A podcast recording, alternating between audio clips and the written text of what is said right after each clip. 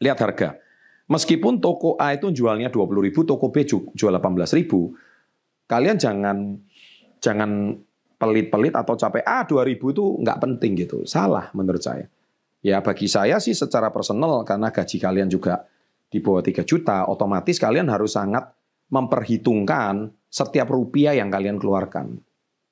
Ya, saya punya seorang murid, dia itu mencatat setiap pengeluarannya termasuk uang parkir pun dia catat.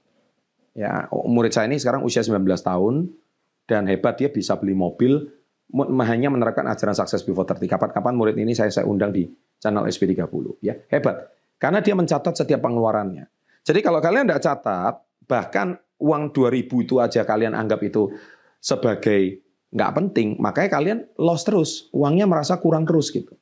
Nah di sini karena kalian punya sebuah habit di bawah sadar kalian di mana kalian itu nganggap wah kalau dicatat semua pengeluarannya kapan ya saya hari ini bisa? Nggak bisa. Jadi ini bicara habit. Nah kebiasaan ini nanti akan terbawa ketika income kalian 10 juta per bulan income kalian nanti 20 juta per bulan itu akan terbawa. Tapi kalau kalian 3 juta sudah tidak pernah membiasakan habit ini, maka ketika kalian 20 juta per bulan pun tidak pernah akan ada kata cukup. Ya, jelas ya, ini tips yang karena ini it's all about mindset ya. Ini adalah masalah mindset. Jadi habit ini harus kalian catat.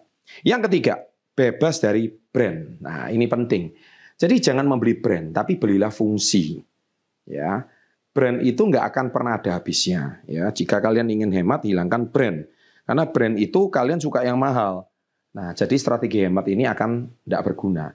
Ya, oleh sebab itu saya percaya hari ini kalau bicara soal brand, kalian hari ini harus punya sebuah income yang uh, cukup. Karena apa? Brand itu nggak nggak tepat untuk sebuah income yang di bawah 3 juta.